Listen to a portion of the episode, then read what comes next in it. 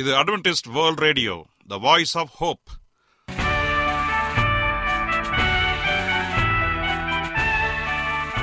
வணக்கம் அன்பான வானொலி நேயர்களே, உங்கள் அனைவரையும் கர்த்தராகிய ஆண்டவர் இயேசுவின் நாமத்திலே வாழ்த்தி எங்களது இன்றைய ஒளிபரப்பை கேட்க உங்களை அன்போடு வரவேற்கிறோம்.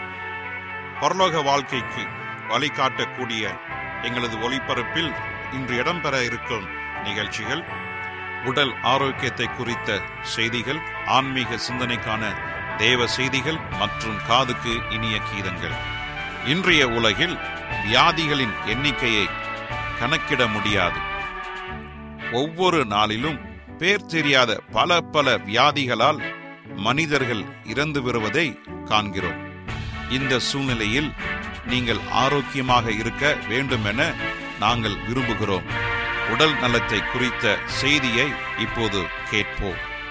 அதற்கு முன்பதாக ஓர் இனிய பாடலை கேட்டு மகிழ்வோம்.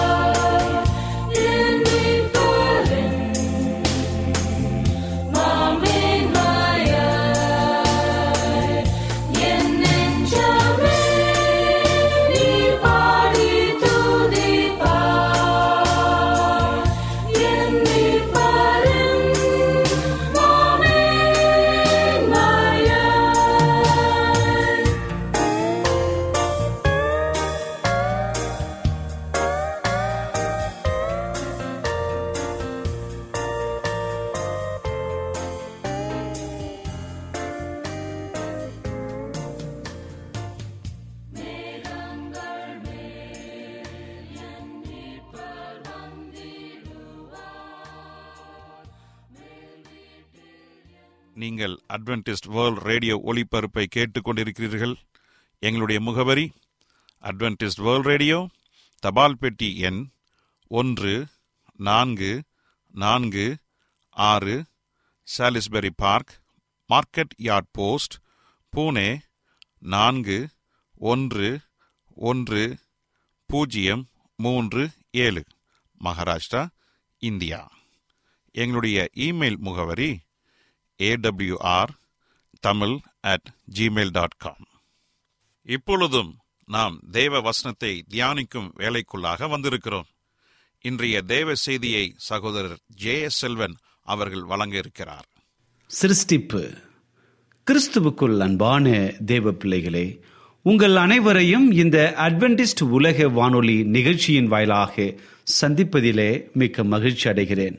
உங்கள் அனைவரையும் ஆண்டவர் இயேசுவின் நாமத்தில் வாழ்த்துகிறேன். நேயர்களே, எங்களது அனுதின நிகழ்ச்சிகளை எங்களுடைய இணையதள பக்கத்திலும் கேட்டு மகிழலாம். எங்களுடைய இணையதள முகவரி W W W dot A W R dot O R G. அதில் தமிழ் மொழியை தேர்வு செய்து பழைய ஒளிபரப்பையும் கேட்கலாம். அதே போல உங்களிடத்தில் ஸ்மார்ட் போன் இருந்தால் எங்களுடைய வாய்ஸ் ஆஃப் ஹோப் மற்றும் ஏடபிள்யூஆர் த்ரீ சிக்ஸ்டி என்ற மொபைல் ஆப்புகளை பயன்படுத்தி எங்களுடைய அனைத்து நிகழ்ச்சிகளையும் நீங்கள் கேட்டு மகிழலாம். உங்களிடத்தில் ஏதாவது சந்தேகங்கள், கருத்துக்கள் இருந்தால் எங்களோடு நீங்கள் தொடர்பு கொள்ளுங்கள். உங்களோடு பேசி உங்கள் சந்தேகங்களுக்கு விடையளிக்க நாங்கள் காத்து கொண்டிருக்கிறோம். கர்த்தர் உங்கள் அனைவரையும் ஆசீர்வதிப்பாராக. இப்பொழுது நாம் ஒரு சிறிய ஜெபத்தோடு இந்த நாள் தியானத்திற்குள்ளாக கடந்து செல்வோம். கிருபையுள்ள நல்ல ஆண்டவரே, இந்த நல்ல வேலைக்காக உமக்கு நன்றி செலுத்துகிறோம். இந்த நாளிலே உம்முடைய வார்த்தைகளை குறித்து பேசும்படியாக இந்த ஒரு நேரத்தை கொடுத்தமைக்காக உமக்கு நன்றி. பேசப்போகிற ஒவ்வொரு வார்த்தைகளும் உம்முடைய ஆவினுடைய துணை எங்களை வழிநடத்தும்படியாக சேப்பிக்கிறேன். எல்லாவற்றையும் உடைய கர்த்தரோ படைக்கிறோம். இயேசுவின் நாமத்தில் கேட்கிறோம் நல்ல பிதாவே, ஆமேன். இன்றைய தியானத்திற்காக நாம் எடுத்துக்கொண்ட ஒரு தலைப்பு, கர்த்தர் இந்த உலகத்தை சிருஷ்டித்தார் என்று சொல்லி சிருஷ்டிப்பை குறித்து படிக்கப் போகிறோம். ஆதியாகமம் ஒன்றாம் அதிகாரம் ஒன்றாவது வசனம் சொல்கிறது, ஆதியிலே தேவன் வானத்தையும் பூமியையும் சிருஷ்டித்தார். இந்த வசனம் மிக தெளிவாக நமக்கு சொல்லியிருக்கிறது, இந்த உலகத்தை படைத்தவர் ஆண்டவர் தேவன், கர்த்தாதி கர்த்தர் அவர்தான் இந்த உலகத்தை படைத்தார் என்று சொல்லி. இன்றைக்கு சாத்தான் அநேக மக்களை வஞ்சித்து தவறான சத்தியங்களை பின்பற்றும்படியாக வழிநடத்து கொண்டிருக்கிறான். ஏனென்று சொன்னால், இந்த உலகமானது சூரியனிலிருந்து பிரிந்து வந்த ஒரு பகுதியாகவும் பல மில்லியன் ஆண்டுகள் கழித்து அது தானாக தனிந்து அது ஒரு செல் உயிரினமாக மாறி, ஒரு செல் இரண்டாக மாறி, இரண்டு செல் மூன்று உயிரினங்களாக மாறி, மூன்று செல் நான்கு, ஐந்து செல் ஆறு, ஏழு என்று சொல்லி இப்படியாக பரிணாம வளர்ச்சி பெற்றது என்று சொல்லி இன்னைக்கு அநேக தத்துவ ஞானிகள் மூலமாக சாத்தான் மக்களை வஞ்சித்து கொண்டிருக்கின்றான். ஏனென்று சொன்னால், இது வேதாகமத்திற்கு புறம்பாக இருக்கிற காரியங்கள். ஆகவே கிறிஸ்தவர்களாகிய நாம் அனைவருமே வேதாகமம் என்ன சொல்கிறது என்பதை நாம் சார்ந்திருக்க வேண்டும். ஏனென்று சொன்னால், வேதாகமம் மிக தெளிவாக சொல்லுகிறது, இந்த உலகத்தை ஆண்டவர் சிருஷ்டித்தார், அந்த உலகத்தை ஆண்டவர் ஆறு நாட்களிலே சிருஷ்டித்தார் என்று சொல்லி வேத வசனம் தெளிவாக நமக்கு சொல்லுகிறது. ஆதியாகமம் ஒன்றாம் அதிகாரம் ஒன்றாம் வசனம் சொல்லுகிறது, ஆதியிலே தேவன் வானத்தையும் பூமியையும் சிருஷ்டித்தார்.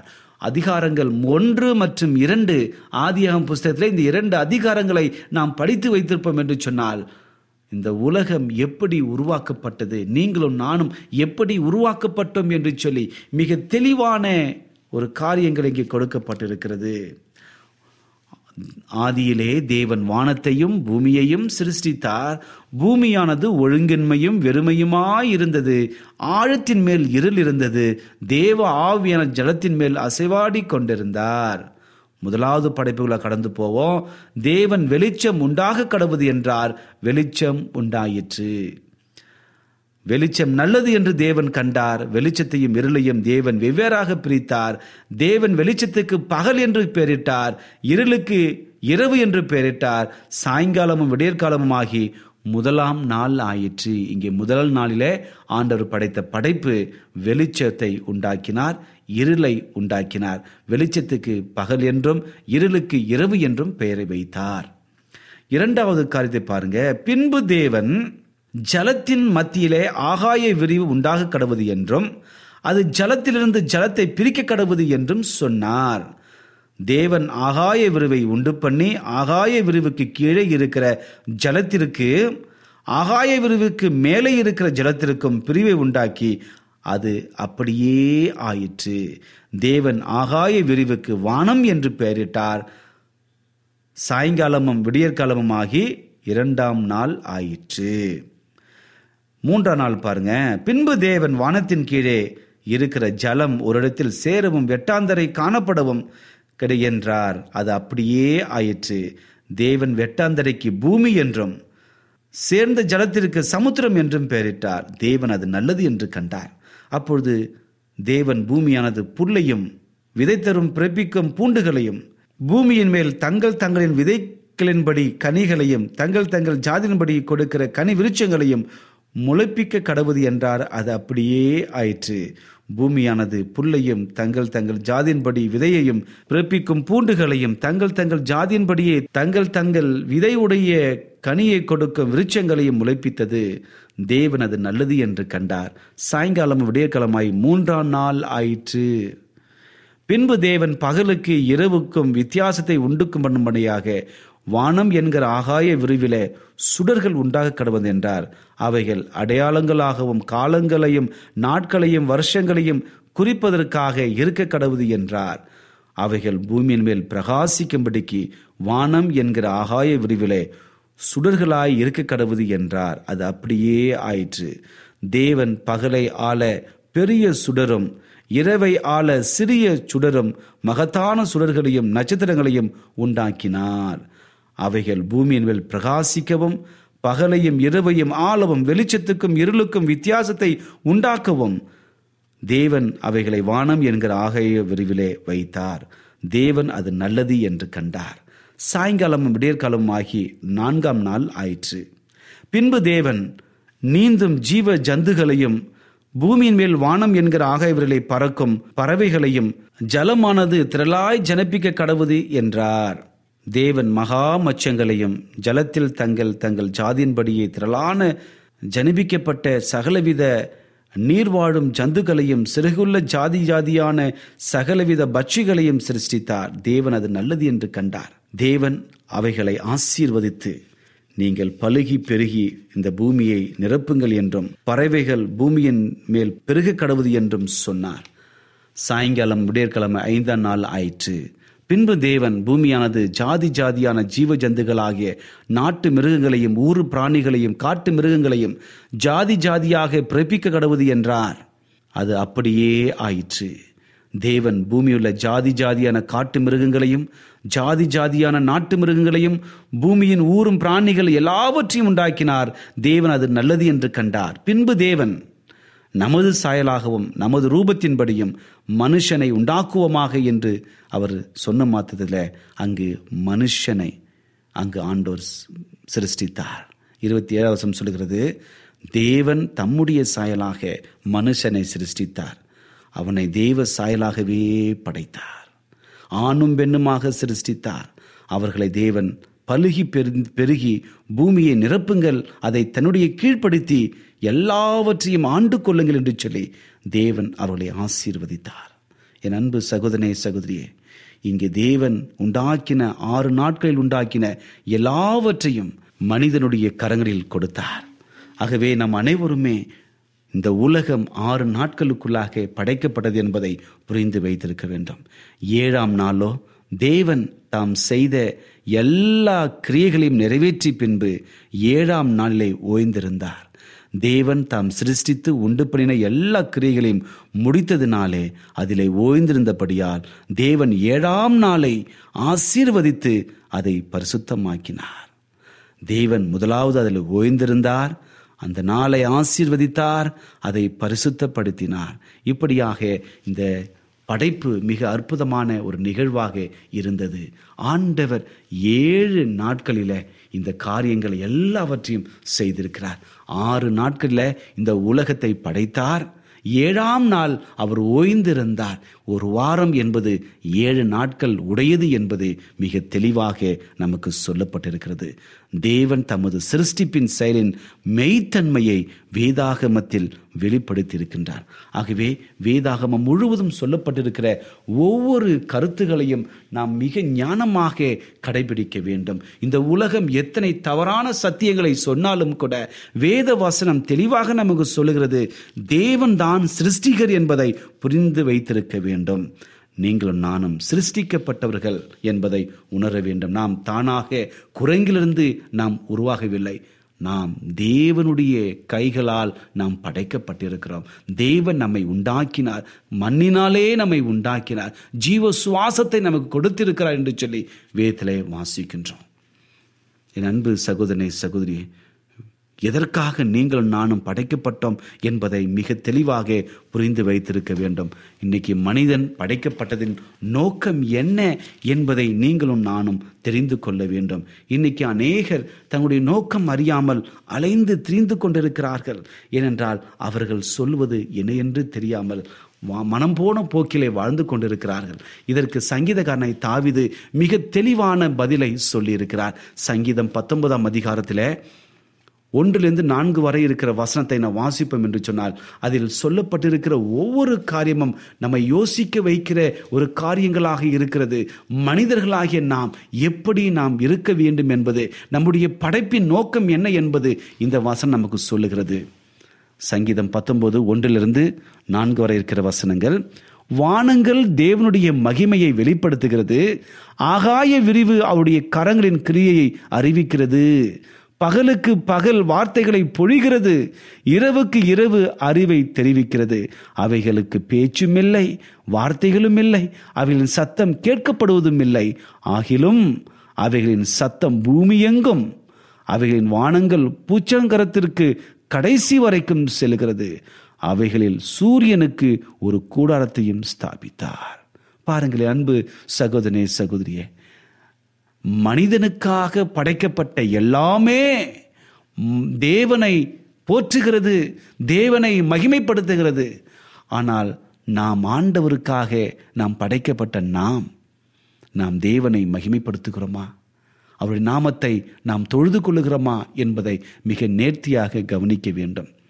தேவனுடைய மகிமையை வெளிப்படுத்துகிறவர்களாக வாழ வேண்டும் என்பதுதான் தேவனுடைய சித்தமாக இருக்கிறது. அதற்காக தான் நீங்களும் நானும் படைக்கப்பட்டிருக்கிறோம் என்பதை புரிந்து கொள்ள வேண்டும். இந்த உலகத்தில் வாழ்ந்து நாம் தலைமுறைகளை உருவாக்க வேண்டும். பல்கி பெருகி பூமியை நிரப்புங்கள் என்று சொல்லி தேவன் ஆசீர்வதித்திருக்கிறார். ஆகவே அதுவும் ஒரு மிக முக்கியமான ஒரு நோக்கமாக இருக்கிறது. ஆகவே ஆண்டவர் இந்த உலகத்தை படைக்கும் பொழுது மிக நேர்த்தியாக இந்த உலகத்தை படைத்திருக்கிறார். அந்த படைக்கும் பொழுது இந்த உலகத்தில் மிக நேர்த்தியான காரியங்களை செய்து வைத்திருக்கின்றார். இந்த உலகத்தை ஆண்டவர் படைத்த விதத்தை குறித்து அநேக வசனங்கள் நமக்கு சொல்லுகிறது. ஆதியாகமம் ஒன்று மூன்று வெளிச்சம் உண்டாக கடவுது என்று சொல்லி வார்த்தையினாலே இந்த உலகத்தை அவர் படைத்திருக்கிறார். அதே போல கர்த்தருடைய வார்த்தையினால் வானங்கள் உண்டு பண்ணப்பட்டதுன்னு சொல்லி சங்கீதம் முப்பத்தி மூன்று ஆறு நமக்கு சொல்லுகிறது. அவர் சொல்ல ஆகும், அவர் கட்டளையிட நிற்கும் என்று சொல்லி சங்கீதம் முப்பத்தி மூன்று ஒன்பது சொல்லுகிறது. இப்படி ஆண்டுடைய வார்த்தைகளுக்கு இந்த உலகம் கட்டுப்பட்டு இருக்கிறது. ஆகவே வார்த்தையினாலே எல்லாம் சிருஷ்டிக்கப்பட்டிருக்கிறது என்று சொல்லி வேதவாசன் நமக்கு தெளிவாக சொல்லி இருக்கிறது. ஆகவே தேவனுடைய வார்த்தையானது அவர் படைத்த எல்லா பொருட்களையும் தாங்கி நிற்கிறது. யோபு இருபத்தாறு ஏழு சொல்லுகிறது மிக தெளிவாக, அவர் பூமியை அந்தரங்கத்திலே தொங்க வைத்திருக்கிறார் என்று சொல்லி அங்கே பார்க்கின்றோம். சர்வத்தையும் தம்முடைய வல்லமையுள்ள வசனத்தினாலே அவர் தாங்கி கொண்டிருக்கிறார். எபிரேயர் ஒன்று மூன்று நாம் படிக்கின்றோம். கொலேசியர் ஒன்று பதினேழு சொல்லுகிறது, எல்லாம் அவருக்குள் நிலை நிற்கிறது என்று சொல்லி.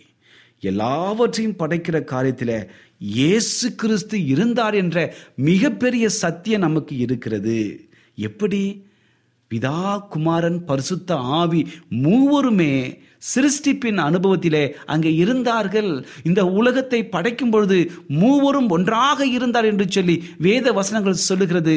ஆதியாகமம் ஒன்று இருபத்தி ஆறு இருபத்தி ஏழு படிக்கும்போது நமது ரூபத்தின்படியாகவும் நமது சாயலாக என்று சொல்லி பன்மையில் சொல்லப்படுகிறது. அங்கே பிதா, குமாரன், பரிசுத்தாவி மூவரும் இருக்கிறார்கள். இன்னொரு உதாரணம், யோவான் ஒன்றாம் அதிகாரத்தை படிப்போம் என்று சொன்னால் அங்கு இருக்கிற வசனங்கள் சகலமும் அவர் மூலமாய் உண்டாக்கப்பட்டது. நாம் படிக்கிறோம், ஆதியிலே வார்த்தை இருந்தது, அந்த வார்த்தை தேவனோடு இருந்தது, அந்த வார்த்தை தேவனாய் இருந்தது, சகலமும் அவர் மூலமாய் உண்டாயிற்று, உண்டானதில்லாமல் வேறு ஒன்றும் உண்டாகவில்லை என்று சொல்லி யோவான் ஒன்று ஒன்றிலிருந்து மூன்று வரை இருக்கிற வசனத்தை வாசிக்கின்றோம். சகலமும் அவர் மூலமாய் உண்டாயிற்று, தேவன் அவர் மூலமாய் இந்த உலகத்தை உண்டு பண்ணினார் என்று சொல்லி படிக்கின்றோம். யோவான் ஒன்று பத்து சொல்கிறது அவர் மூலமாய் உண்டாயிற்று. எபேசியர் மூன்று பதினொன்று சொல்கிறது இயேசு கிறிஸ்துவை கொண்டு எல்லாவற்றையும் தேவன் சிருஷ்டித்தார் என்று சொல்லி சாட்சி கொடுக்கிறது. கொலேசியர் ஒன்றாம் அதிகாரம் பதினாறு பதினேழு சொல்கிறது அவருக்குள் சகலமும் சிருஷ்டிக்கப்பட்டது, எல்லாம் அவருக்குள் நிலைநிற்கிறது என்று சொல்லுகிறது. எபிரேயர் ஒன்று ரெண்டு சொல்கிறது குமாரன் மூலமாய் இவரை கொண்டு உலகங்களையும் உண்டாக்கினார். இப்படியாக அநேக வசனங்களும் சொல்லிக்கொண்டே போகலாம். இந்த உலகத்தின் படைப்பு ஆண்டவர் இயேசுவின் மூலமாக உண்டு பண்ணப்பட்டது. இந்த உலகம் ஏழு நாட்களில உண்டாக்கப்பட்டிருக்கிறது. ஆறு நாட்களை உலகத்தை படைத்து ஏழாவது நாளில ஓய்ந்திருந்தார். அப்படி என்றால் வாரத்தினுடைய ஏழாம் நாள் ஓய்வு நாள் சிருஷ்டிப்பின் அடையாளமாக இருக்கிறது என்பதை நாம் மறந்துவிடக்கூடாது. ஆகவே சிருஷ்டிப்பினுடைய அடையாளம் நமக்கு ஓய்வு நாள் என்பதை மறந்துவிடக்கூடாது.